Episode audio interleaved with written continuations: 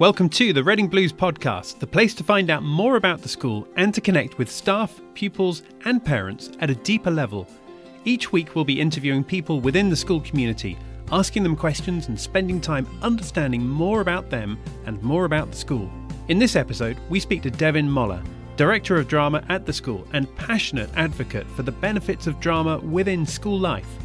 We talk about the value of drama in the curriculum, not as a co curricular subject or an after school activity, but as a valuable academic subject. We also discuss the various ways that young people can be involved in drama, not necessarily on the stage either.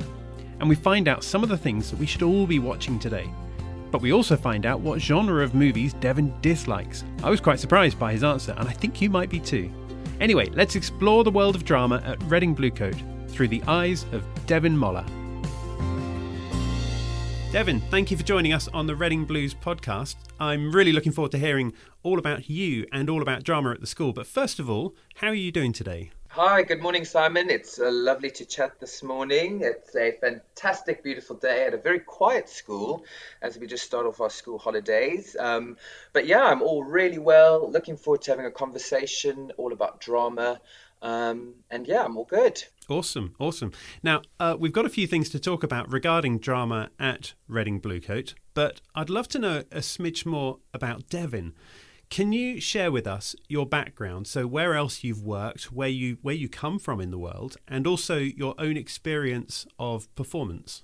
Right. So you might pick up in my accent that I'm not local. Mm-hmm. Um, South African trained. Um, locally, I was um, always sort of caught up in theatre, caught up in drama from a very, very young age. I always knew that sort of was the career I wanted to go in, but never really wanted to get into education. Um, I started my tertiary training in musical theatre, and I was studying musical theatre at university, wanting to mostly direct. Um, and then my school that I actually attended contacted me with a sort of locum position saying, Oh, come on, please, we just need some support. So off I went into the classroom, and that's where I fell in love with teaching, um, and ended up changing my my tertiary education into education, and um, studied at PGCE, looking at musical theatre, drama, English, um, and my school there actually employed me. It was my first ever teaching role. Worked my way up to head of department. This is all in South Africa and yeah, just loved what I did. Loved the fact that I could direct, I could be creative, but more importantly, I could share that experience with with children hmm. more than with potentially adults. Um, for some reason, the, the sort of learning experience becomes a lot more tangible with with, with youth, and, and their ideas are just really incredible. Um, from there, I moved into a school in the middle of a game reserve, the Kruger National Park, and was blessed to be a head of boarding and head of culture at an independent school in the most beautiful facilities and sort of surroundings. But yeah, more recently, I've ventured over to the UK and landed myself an incredible job here at Reading Bluecoat um, as their director of drama. Um, and again, I'm I'm able to sort of merge my love of theatre, musical theatre, drama, um, but bring it to the classroom um, which has just been super rewarding. If you had to ask me maybe 15, 20 years ago, would, would I be in this position? Mm-hmm. Um, probably not. Mm. Um, it was always going to be theatre. It was always a love of theatre from a very, very young age um, and drama. But education sort of caught me more than mm. anything else, um, which has been a fantastic journey over the last sort of 15 odd years or so, 15, 20 years. And what was it that brought you across to the UK in the first place then? You said it was two years ago, was it? Yeah, so about two years ago, um, family had all sort of moved across here. So my family are in the UK. Um, and sort of being slightly isolated in the middle of the game reserve, I thought, let me come across to the UK, be closer to family, hmm. and try something different. And, you know, I, I, didn't want to get myself into a comfort zone too quickly. Um, luckily, I new people here, um, so it made it slightly easier. Family, as I say, are here. So, yeah, the sort of opportunity arose, and I grabbed it, and I haven't really looked back. Um, again, it's all part of you know growth and development within my own you know journey that I go on. Hmm. So it's been it's been a super rewarding experience so far, and I can't believe two years how quickly it's gone, um, and how much development there's been and when you first went into education, were, were, your friends and family surprised by that? Because it sounds like you surprised yourself a little bit with that. Yeah, I think they were, and it sort of it happened really quickly. As I say, I went in as a locum teacher. It was meant to literally be for a term, um, and it just sort of happened. And then suddenly finished my degree in musical theatre, and it was like, well, I don't really want to go down that that path anymore. Mm. Um, and from you know a locum term to then suddenly being a full year, and the school the school then supported my training, um, and I sort of learnt in the job, um, which was incredibly rewarding. Um, and then from there, as I say I was fortunate to be appointed head of department at that school. And yeah, I mean, friends and family see the love of drama still. It's still very much in what I do. Mm-hmm. Um, but it's almost, I think, I always refer to myself as an edutainer. Um, and I think the best teachers are edutainers. It's the, it's the, it's the teachers that can educate through entertainment. And I think mm. that's really important. In my classroom, it's almost I am putting on a role. Um, and I'm able to hopefully entertain my students through the educational experience that we we deliver. Okay, well, I'd love to get into that a little bit more, but I'd also love to talk to you about drama in the school curriculum and it being a valuable academic subject. So, if I was a parent and I was, say, slightly dubious about my son or daughter's acting intentions, how might you encourage me to reconsider my opinion on that? Well, Simon, I have to be honest, this is the biggest, you know, difficult part or aspect of my job is that there's this perception, as you say, that drama is a sort of soft, easy, easy subject. And I think maybe traditionally that's what it was. Traditionally it was, you know, just about the practical element and putting on a play and, and performance. But the curriculum has developed so radically over the last not maybe not even 10 years. And it has become really rigorous. Um, you know, at Bluecoat, we, we, we're very blessed as well that we do offer two complete separate mediums within drama. We do offer the acting, but we do offer a really valuable technical theatre program. Okay. Um, which is obviously also all the behind the scenes and the lighting and the sound and the technical skills that go into that. Are, you know, is is one thing, but to me, it's about the lifelong learning and holistic education, which is so valuable. And to me, a subject like drama doesn't just train students to go on to be an actor. In fact, you know, most of my students probably will never go on to be an actor. Hmm. It's about building skills, which to me is what the subject is so incredible at. It's not just about creating different characters, it's the skill we learn through creating those characters. Hmm. You know, the communication skills, the creative skills. And I personally think in the world that we're going for, that, you know, going into, the world needs a lot more creativity. You know, we have to think of ways of reinventing ourselves, but also reinventing the world we live in. Um, and for me, I just love that aspect. Um, nowadays, also, there's a huge written aspect to drama. You know, the kids will face a, a two and a half hour written exam based on text study hmm. and based on, you know, the unpacking of that. So to me, it is a super rigorous subject, which perhaps has a misconception. People see it as a light, oh, you know, it's just a bit of acting. Um, it's far more to that, far, far more. So tell me about the difference in the different roles between people that are acting and the technical side. What are the different characteristics that suit each of those different sort of roles, I guess? Well, it's, it's actually quite an interesting dynamic that's created within the classroom because they do work collaboratively together. Um, you know, the technical students will work with the actors in the design for their production and often it's the more introverted characters that are going down the sort of technical pathway. Mm-hmm. Um, but it's through that interaction with maybe the more extroverted, louder, more confident acting students that we have that there's this really good dynamic that's built within group work. And that's another incredible thing that, that I think drama brings more than any other subject as well, is this notion of having to work collaboratively. And I think in the world that we're living in now, particularly, that's been really interesting, is we've had to work a lot more independently um, more recently. But when the minute we've come back to school and, and we've we've got back to working in that sort of synergy and that dynamic that's created with, with group work, um, they sort of complement each other really well. The introverted, more logical thinker, um, you know, often will bring in interesting ideas that the sort of louder creative students would never have thought of. Mm. Um, and they merge really beautifully together, I think. So, do you find then that with the people doing the technical side, they have more of a sort of an inner confidence as opposed to the extrovert style? Uh, completely, completely. But what's really interesting is by the end of the course, I feel they've kind of learnt a bit of that sort of quality through each other. Oh, so, good. the you know the um, the more as I say the confident actor that we started the course with because we, we you know an A level runs for two years mm. um, has has learned to see the world slightly differently through the introverted character that they were working with who was in the technical program. Mm. Um, so they sort of complement each other really really nicely um, and they do they you know the the specification forces them to work together um, and and and I think that's an incredible skill. You know, when they if they do decide to go into industry, um, you will be working with you know huge huge numbers of technical teams that support the the stars that are you know in the limelight at the front. So i think it's a it's a valuable skill again that that's taught that maybe people don't think about when they consider drama as a subject. And i guess when you're making some of those decisions about things like lighting it has a real impact on how people are presented. So you need to be confident in your abilities to make a decision to change the lighting on a on a set so that it positions and presents people in the right kind of way. Absolutely. I think, you know, the, the production is only, you know, it's a cohesive image or, or production that's created through that creative process, you know, is very collaborative. And as you say, the lighting designer plays a huge role as much as the actors do. And, you know, the angles and the texture and the intensity and the focus, all of that is a skill in itself. Um, it's about bringing up the best of each other.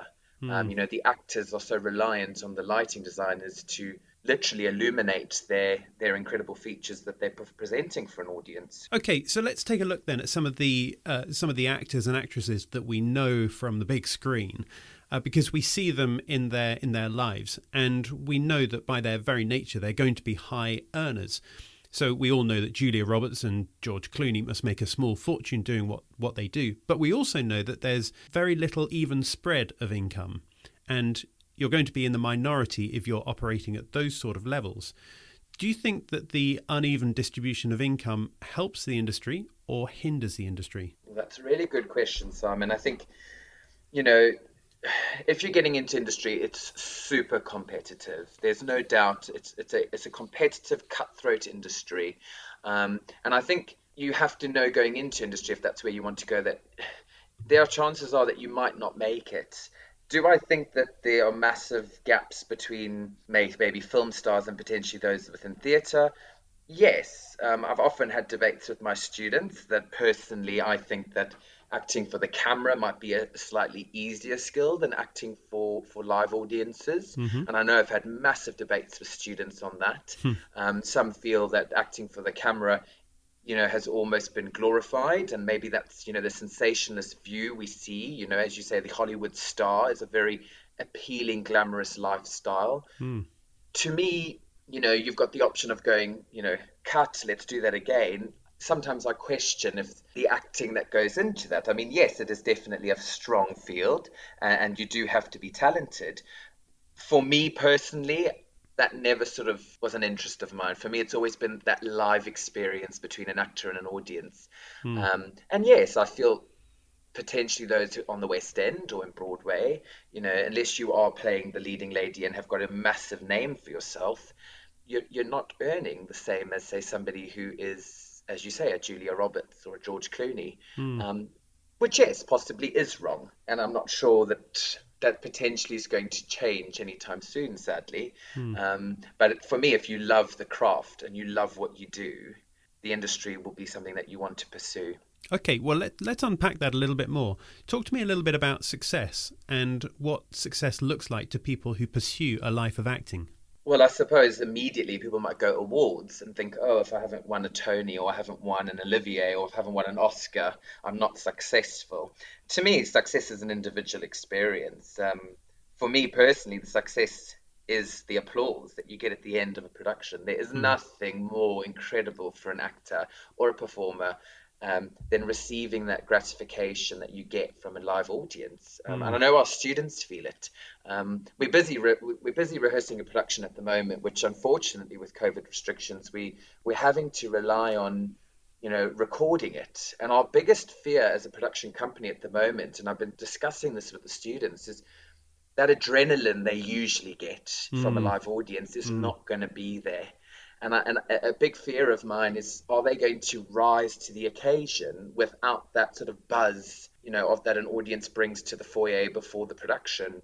but I think, you know, success to me is an individual experience. For me personally, it's loving what I do. Mm-hmm and that applause that comes at the end of it. Mm, um, But for other for others, it might be you know getting into a top school of arts, or you know, as I say, the, the ultimate goal might be for some to receive that award, whatever it might be, whether it's best lighting designer for a, for a musical production as an Olivier. Mm. Um, but I don't think success is also something that once you've got that, it sort of stops, if that makes sense. Mm-hmm. I think, you know, yes, you might receive the award, but what's next? So for me, success is forever evolving. It's not not something that's fixed, if that makes sense. Makes perfect sense. What do you think that parents could be doing to promote to their children what success really really does mean to them? Oh wow, that you know, that's interesting because often parents will say, "What can I do for my my child to support them, particularly within you know drama as a subject?" And I always just say to them, "Take them to the theatre, mm. celebrate the theatre with your children." And you know, we, we will take our younger students to the theatre and I'll say to them on the coach journey there, how many of you have never been to the theatre? And it's alarming to me to see that many have never had that experience. To me, it's just about exposure and celebrating that exposure um, and that success that it brings. But yeah, I suppose celebrating the small things as well. Mass involvement in a production, even if you're on the back row, dancing the chorus um, or you know you haven't got a major role. It's not about celebrating that collaborative journey that we go on in theatre. So it's, it's those many victories that go along the way and it's about you know just supporting. And i think our parents are excellent at that. And often it's it's a tougher sell to our students to get them onto stage. And often the parents are the ones going i'm just desperate for my child to be involved in drama. And often it's the students that we, we we sort of as i say have a tougher sell Mm. Um, so I think the parents do incredible incredible stuff anyway with regards to promoting the arts and celebrating those successes. Okay, let's have some fun. What are what are some of the movies or some of the, the stage plays that young people should be watching today? Wow, where do I start? I think um, fresh new theatre for me. Theatre, you know, I like stuff that challenges the mind, but for for young audiences, I would say some of the new stuff that the Old Vic Theatre creates, the National Theatre, they create such incredible stuff. For me, A Monster Calls is a standout. I absolutely love that production. Okay. A lot of students have read it mm-hmm. as, a, as a novel. Um, but recently, having seen that as a stage production, incredible. Um, Curious Incidents of Dog in the Night Time. I believe mm-hmm. it's also coming back to the West End. But for me, also going back to your question about movies, I would go more with also series. Okay. I don't know. Maybe I don't know if lockdown life has changed how we, we, we entertain and I don't know. I'm trying to think the last time I watched a movie. Um, to me, I think it's more about series these days. And some of the more incredible series I've seen recently, I have to think It's a Sin on Channel 4 was just incredible more recently. Um, and I think sort of our older students must watch that. Um, it's just educational. But yeah, I mean, I sort of watch everything and anything, and some of it's rubbish and some of it's excellent. um, but there's a there's an experience, you know, because often we'll debrief and go, well, why was it rubbish? Hmm. And mm. and that's a learning experience in itself.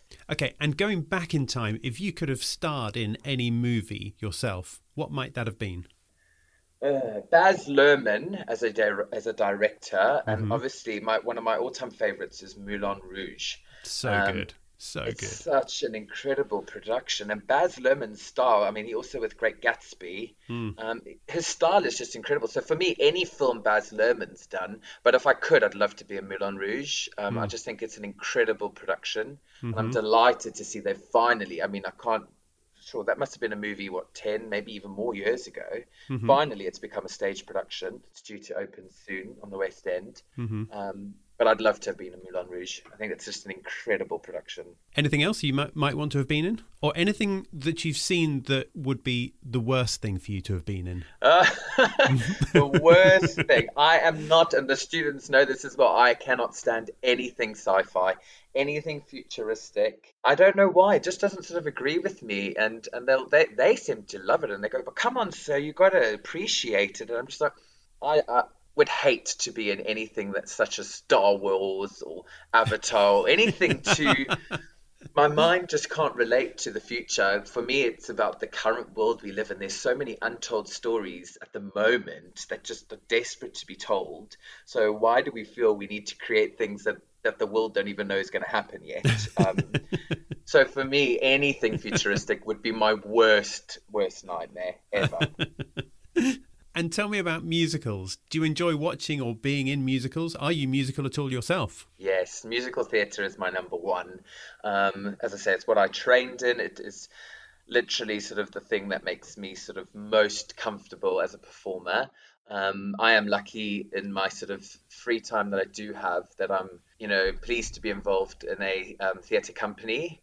Um, and more recently, we, we've staged production. I was first in a production of Footloose with them, um, and we were in rehearsals for Shrek the Musical, um, which we were literally a week off opening night before we went into our first lockdown. Oh no! Um, and it's and it's been postponed and postponed and postponed. Um, so we're hoping it's going to finally be you know back in theaters in in the autumn of this year if mm. all goes to plan mm-hmm. um, but yeah musical theatre is literally the thing that got me into theatre to be honest i remember the first ever production i was in was was a production of Winnie the Pooh, um, and I was blessed to play the role of Winnie the Pooh. Um, oh. I, I'm starting to get worried I'm typecast a little bit for these roles that are sort of big and round. Um, well, who are you playing in Shrek in that case? Well, I'm playing Shrek. You're a lead character. I am the lead character, and my, my Scottish accent is quite questionable. Um, being South African, I was like, oh, it's already a challenge. Um, but I've taken inspiration from the likes of Mike Myers, which is probably oh, yeah. an insult to all Scottish people. Mm, um, mm. But um, I suppose you know his his characters that he's created are sort of the stereotypical Scottish accent. Um, so yeah, I'm blessed to be playing Shrek, and hopefully it will happen, and could be an excellent opportunity even for students to see see their teacher on stage. No, I, I think so. I, I, think I'll be first in line to get a ticket. That sounds awesome fun. it is a great show. It is a really really fun show. Devon, we need to bring this to a close in a moment, but for anyone who's heard anything, they might want to find out more about life at Reading Bluecoat regarding drama. How should they get in touch? Well, they're welcome to make contact uh, directly to me. I really don't mind. My my personal email it's literally dsm at rbcs.org.uk. Um, and I think email seems to be the, the easiest communication. Otherwise, contact the school directly, um, mm-hmm. and I'm happy to, to have a telephonic conversation as well.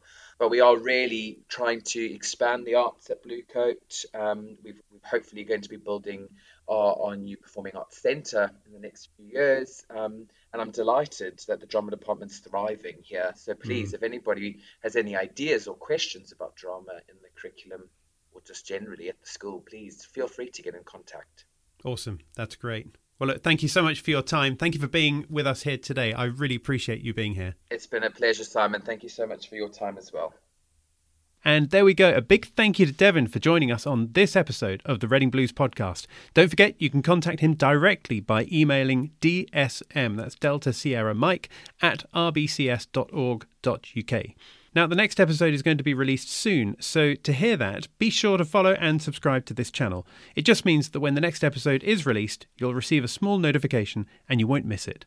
So look after yourselves, and in the meantime, we'll look forward to seeing you in the next episode. Bye for now.